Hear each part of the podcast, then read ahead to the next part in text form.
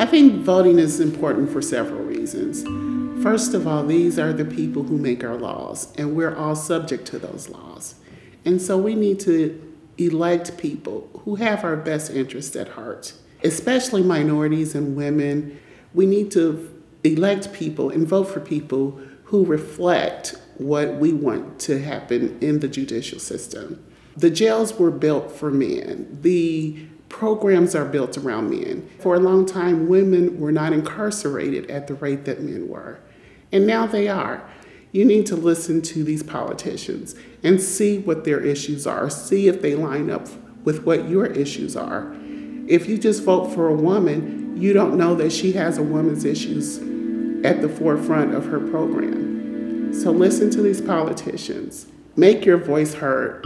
My name is Ursula Bailey. I'm concerned and I vote.